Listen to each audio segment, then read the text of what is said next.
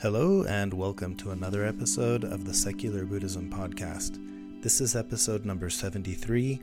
I'm your host, Noah Rasheta, and today I'm talking about what moves us, the five core social motives.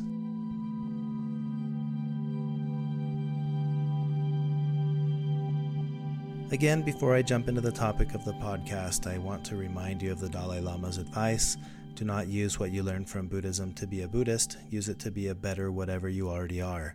This has always been a key message that I try to reinforce throughout the podcast and in my general approach to teaching Buddhist concepts. So, a little bit about this topic what moves us? Um, so, the idea for this podcast episode started with an email I received from a podcast listener, and I receive emails um, regularly with ideas for podcast episodes. And this specific um, listener asked for um, a podcast episode addressing the topic of rejection. And, you know, with a little bit of, of context and understanding a little bit about uh, the idea of rejection, I thought, you know, that's a really powerful topic because at some, uh, to some degree, all of us fear rejection. We all know um, what it feels like to not be the one picked uh, to be on the team or to not have uh, the approval of parents or uh, siblings or friends. You know, to some degree, everyone has experienced some form of rejection, and I think all of us fear it. And, and there's a reason why. I think we're hardwired um, as social creatures to really fear rejection. Uh, so when I saw this email and I was thinking about the topic of rejection, I thought, well, it might be interesting to um, combine a little bit of uh, Buddhism with what psychology teaches, at least the uh, some of the, the, the, findings in psychology and social uh, behavior about what moves us, what motivates us. So I came across this book by Susan Fiske called Social Beings Core Motives in Social Psychology. Uh, now, Susan is a professor of psychology at Princeton University, and she's known for her work on social cognition, also work on stereotypes and prejudice. But social cognition is kind of the, the, the overall topic of this book, um, social beings. And it's a really fascinating thing, and the topic of psychology uh, has always been interesting to me. Um, it, I think it's what one of the things that um, drove me to study Buddhism, as Buddhism uh, is is a, a philosophy that delves into this topic of understanding yourself. Why do I think the things that I think, and say the things that I say, and do the things that I do, and so on. Uh, so it ties really well with what we're finding in uh, psychology. So that's where the the topic for this podcast episode, what moves us, what are the I wanted to present to you what the five core social motives are according to uh, Susan Fiske. So I'm going to jump into this a little bit. Um, according to Fiske, core social motives uh, are fundamental underlying psychological processes that impel people's thinking. Uh, it, it, motivates or it's underlying uh, the way we think, we feel, and behave in uh, situations that involve other people. So the specific core motives described by Fiske are uh, they can there you can memorize these with an acronym bucket, but bucket without a K. It's B U C uh, bucket B U C E T and so these are the five core motives. The first one is belonging. The second one is understanding. Third is controlling. Um, Fourth is enhancing self. And the fifth one is trusting. So you can see that acronym bucket in there. Um, and all five motives orient toward making people fit better into groups, thus increasing their chances for survival. Now, this is where the evolutionary psychology part of it comes in. Like I mentioned before, it's like we're hardwired um, to fear rejection, uh, to avoid it at all costs. And this fits in with the work that Susan Fiske has done um, with uh, kind of bringing to light these core social motives that, that govern everything that we do. So I want to talk about these a little bit, and then I want to correlate them a little bit with, with some Buddhist teachings and Buddhist concepts. Uh, so the first one is belonging. And This is uh, belonging is the root need. It's the essential core social motive that um, uh, the others are said to be in service to this core motive, uh, facilitating or making possible um, the way that we function in social groups. So, this first one is the most important one belonging. And this is what came to mind when I was reading that email about rejection. You know, the opposite of rejection is belonging. And that happens to be the core social motive that Susan Fiske talks about in her book. So I thought it would be a, a, a neat way to approach the topic of rejection by talking about uh, belonging. Why do we f- have this intense longing for belonging? So, according to Fiske, the uh, belonging is the idea that people need strong, stable relationships with other people. And belonging to a group helps individuals to survive psychologically and physically. Now, we know this from an evolutionary standpoint that at some point in time, uh, our, our survival was literally dependent on whether or not we were able to belong with a group. Uh, individuals uh, had a much less uh, likely chance of survival out in the wild than if they were in a cohesive group, like a tribe. Um, so think about this for a second from an evolutionary standpoint that uh, we're hardwired to want to fit in. We can't help it.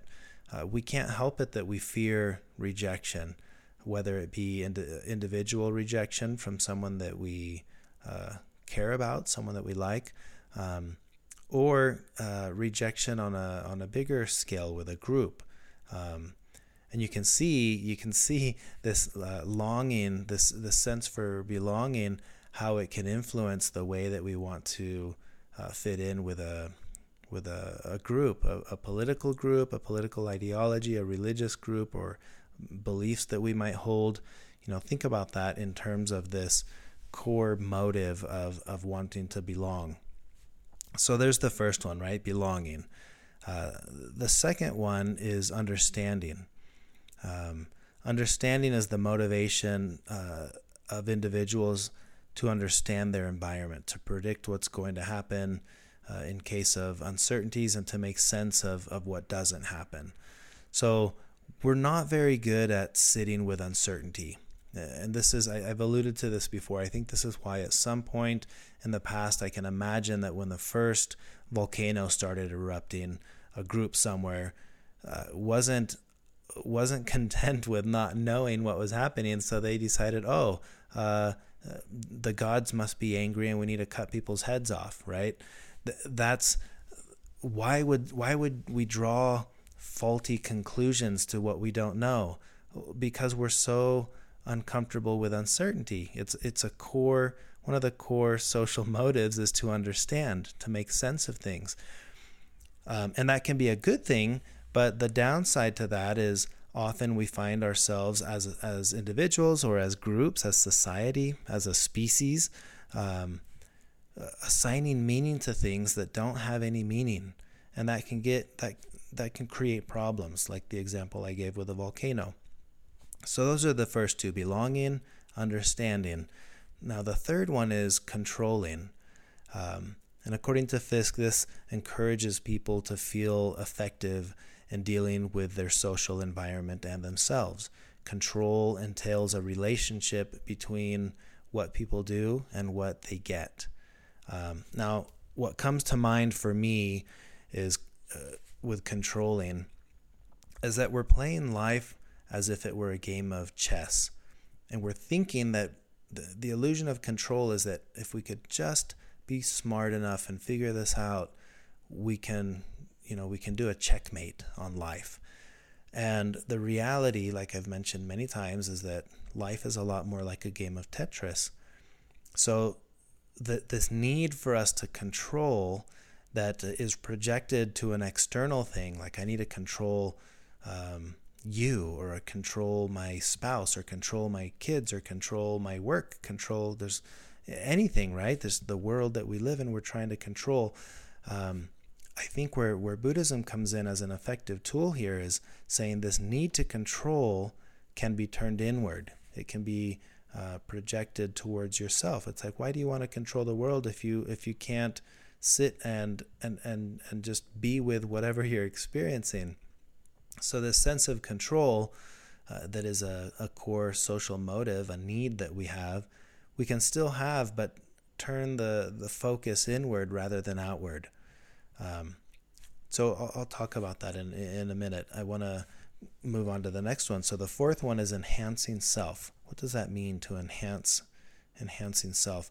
Well, according to Fiske, this is this involves either maintaining self-esteem or being motivated by the possibility of self-improvement. Now, remember all of these uh, tie back to the the first one, which is belonging, and you can see how this sense of enhancing self, uh, to me, correlates very closely with the with the first one. It's um, it's wanting to prove myself worthy of belonging. So I'm going to do whatever I think you think uh, I need to do to prove myself worthy to belong with you, you as the group, right? I'm just talking collectively here. Um, and this is a need that we have. It's a need that uh, arises naturally in us to want to um, enhance ourselves to the point where we no longer have this fear of or doubt of not being worthy to belong. And you can see how that could be affected tremendously um, when coupled with societal views, societal norms, religious views, and religious norms. Um, you can see how that starts to play a role. Uh, so this this is kind of uh, countered in the Buddhist concept of, of Buddha nature, which is uh, the understanding that people are basically um, inherently good. You know, our our natural tendency. Uh, I don't know if good is the right word. I, I want to be careful with with how I word that. But our natural tendency is to want to be kind, to want to uh, end or minimize the suffering that we see in others. Right? You see a a wounded puppy crossing the road. Most people, granted not everyone, but most people, this is their natural tendency to want to help to minimize suffering. Um, most people can feel empathy if you're telling them uh, a story and you become emotional and you're crying. Most people will tend to empathize and feel those same emotions. That is kind of the natural the natural position where uh, according to the Buddhist worldview, you know that's like the baseline, and if that gets muddied up with with concepts and beliefs and ideas, uh, that can become um, difficult to uh, see as the natural position because because it we become blinded to it. And a, a, good example of this would be racism, right? It's it's not a natural thing that you're born with. It's a concept that you develop or you acquire through um, conditioning, uh, cognitive conditioning. So this can be taught to you, um, whether it be through religious ideology or societal views you can be taught to be racist, um, but that's not a natural thing. So I'm correlating that to this concept of enhancing self. Uh, the, the Buddhist approach would say, what is there to enhance? If, if anything, we want to uncover, like I mentioned in a previous podcast episode, we want to peel back the, the layers of clay that are preventing us from seeing that inherent nature of, of kindness and compassion. Uh, the fifth one is trusting. And this is, according to Fiske, uh, this is, quote, seeing the world as a benevolent place. And again, you can see why this is so important for us to want to um, perceive that the world is a is a in, is a good place because what would it be like to live without a sense of trust? You know, we would be on edge all the time, and and we see this in societies where there's a lot of fear, uh, there's not a lot of trust um, other things start breaking down pretty quickly. So one of the things that motivates us, according to to to all of this work, is um, to want to be able to trust, to to want to see the world as a benevolent place. So when we start to look at these five core social motives in the context of or, or, through the lens of impermanence and interdependence, which is kind of the Buddhist way of trying to understand things, um, it can be it can be a, a powerful way of understanding ourselves. Now, just as an example, again, going back to belonging, if belonging is the core social motive of all of these, all of these tie into that one, belonging, um, the fear of rejection, um, we can start to see in ourselves a, a, lot of the the decisions that we make, the things that we say, and the things that we think, and correlate them to this core social motive to want to belong, or the flip side of the same coin is the fear of of rejection. And this is why I wanted to to present it this way because the fear of rejection is is not really any different than the desire to belong. It's it's it's two sides of the same coin. And I think almost everything that we do in our lives is motivated by one one one or the other side of that coin. We're we're trying to belong or we're trying to avoid uh, not belonging. We're trying to avoid rejection, whether that be in personal relationships or in group relationships. Um, for me, it's been fascinating to sit and, and, and analyze my own um, actions and words and thoughts and to, and to think of it with this lens of, am I, why am I doing this? What, where do I see, oh, there's this core motive inside me that I'm just trying to belong or I'm trying um, to not be rejected, to not risk um, being rejected. Now again, I bring this up because like I said, we're hardwired this way. It's not like it's not like we can just not be this way. Uh, we'd be going against millions of years of evolution here. Um, so um, rather than thinking, okay, if this is how things are, I need to, um, you know, I need to make sure that I don't think this way anymore or feel this way anymore. Uh, we want to approach this a little bit uh, uh from a different angle. So earlier this week, I posted my thoughts on the heart of mindfulness practice. And I think this correlates with what we've been talking about with what moves us.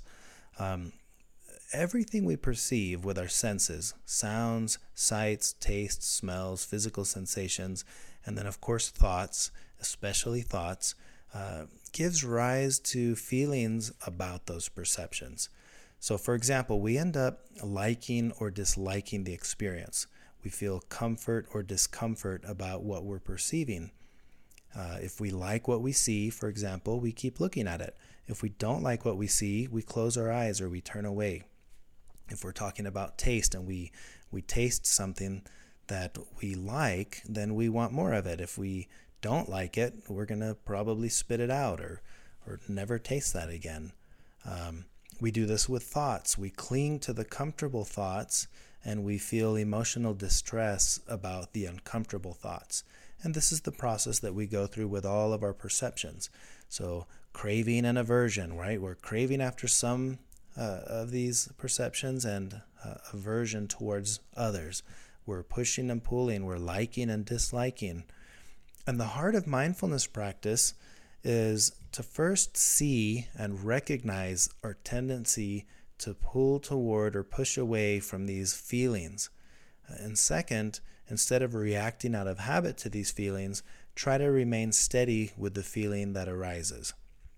Now, the benefit of practicing this is that we can become more adept at placing a gap between the direct experience and our reaction to the feeling that arises from the experience.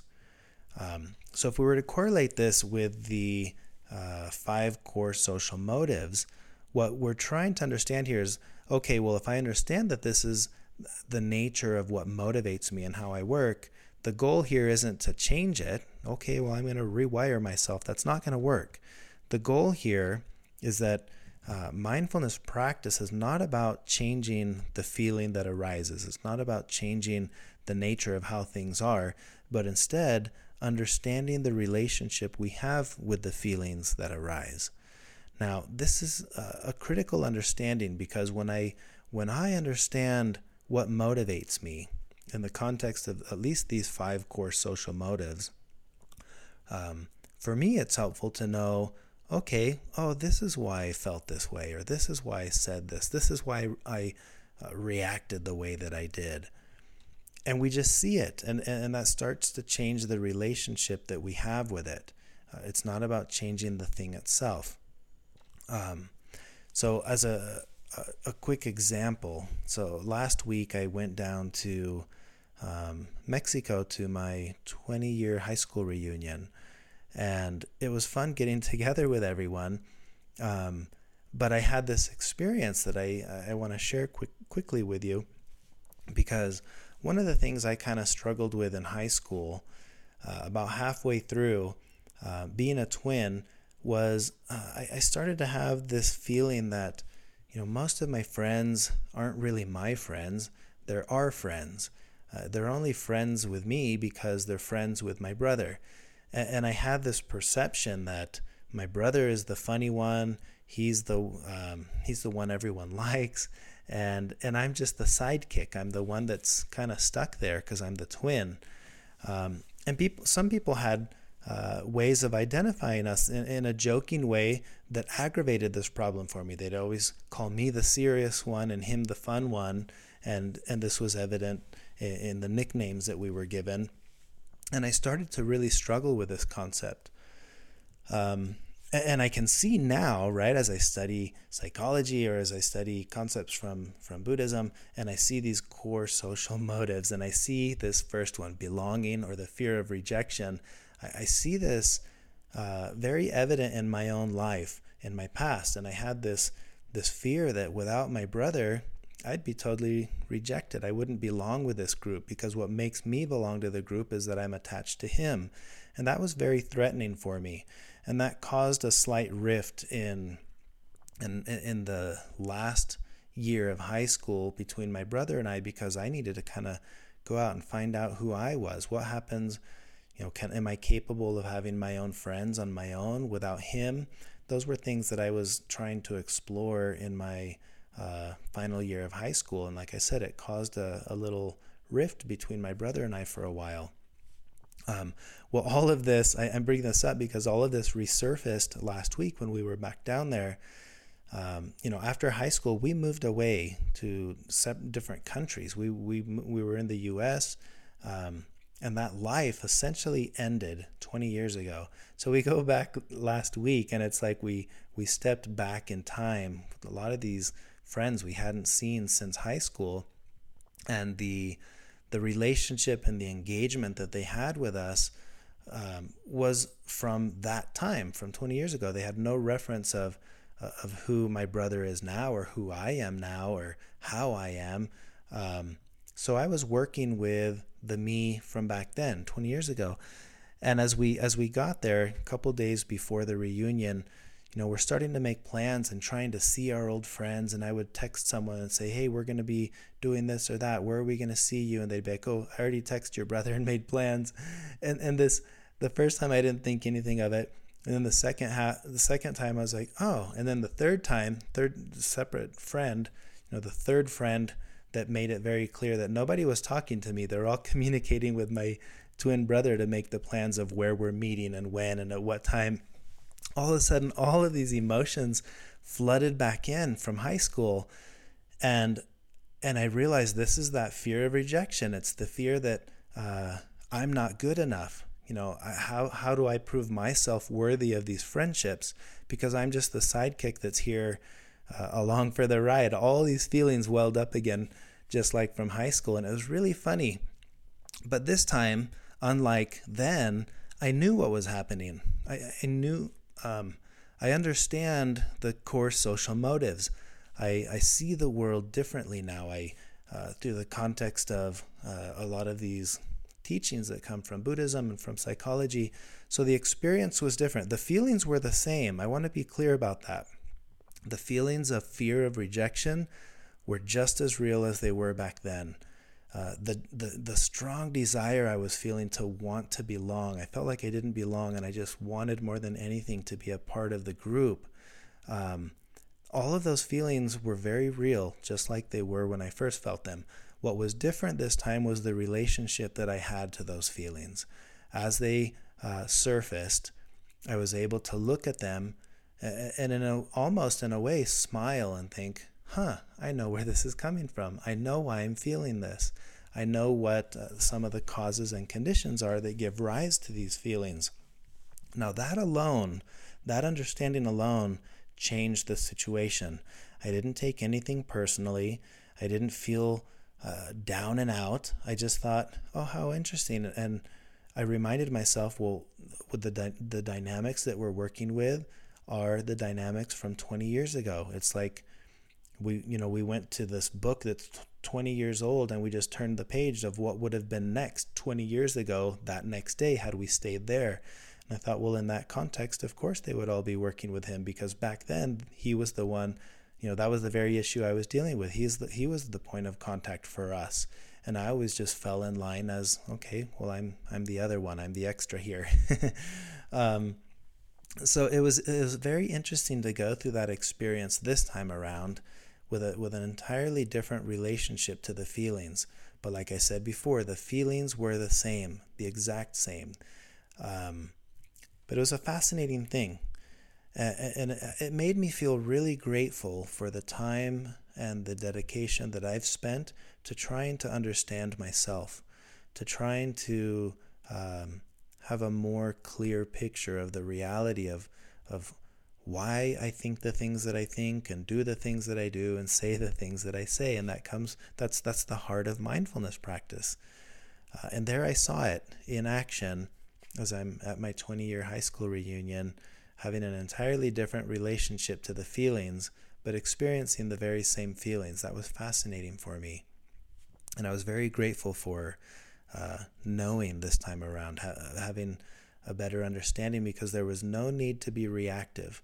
There was no, um, there was nothing to react to. What I was doing was just watching and seeing what would arise and allowing it to be valid, thinking, oh, I know why I feel this way. And it's a totally valid point of view, a totally valid feeling to have that fear of rejection or that longing to belong. Um, and I just watched it for what it was.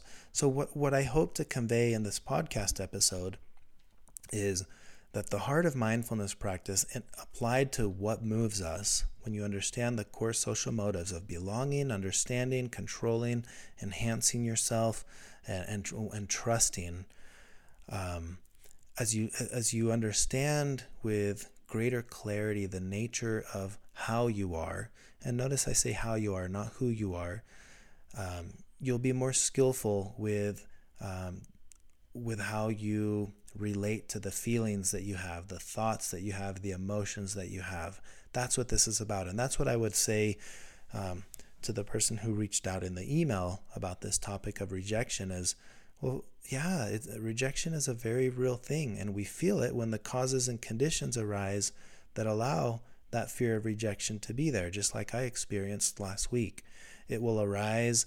Um, you know, if you've ever been betrayed by someone, anything that triggers that feeling, if you had uh, um, issues growing up with the way that your parents treated you or siblings. Like there are so many ways that this fear of rejection can arise and can be triggered over and over and over throughout your life. It does for me, and I'm sure it, it, it does for all of you listening at some point in, in some arena or aspect of your life. It's natural because we're hardwired to want to belong.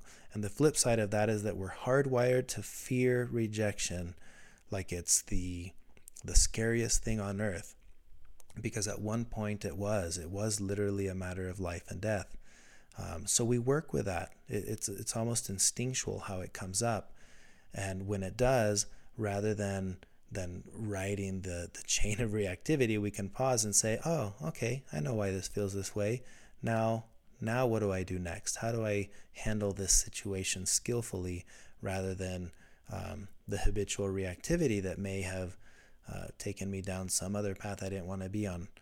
Um, so that's what I wanted to talk about. What moves us, the five core social motives. If you want to learn more about this concept, I highly recommend um, Susan Fiske's book.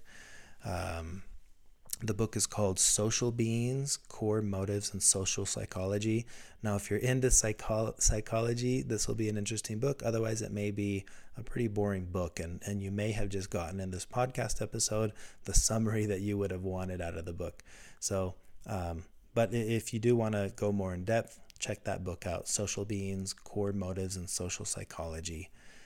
Um, now, if you're a regular listener to the podcast, I've got a you know, I've got to plug my book here. Uh, you're probably interested in, in all of the essential concepts of Buddhism and how they relate to your daily life. Well, in my newest book, No Nonsense Buddhism for Beginners, you'll gain a, a fundamental understanding of Buddhism and how to apply the philosophies in, in your everyday life. And those of you who have read it know this book is a question and answer format. It's um, it's written in a way to be uh, very easy to understand these concepts and these teachings and the practices and the history. Um, so if you're interested in that, check it out. You can learn more about that book on everydaybuddhism.com. And like always, if you've enjoyed this podcast episode, uh, please share it with others, write a review, give it a rating in iTunes. Um, you can always join our online community to continue these discussions online. Uh, go to secularbuddhism.com forward slash community to get links to our Facebook pages.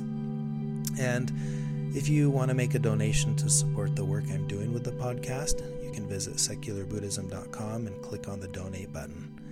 And that's all I have for now, but I look forward to recording another podcast episode soon. Thank you for listening. Until next time.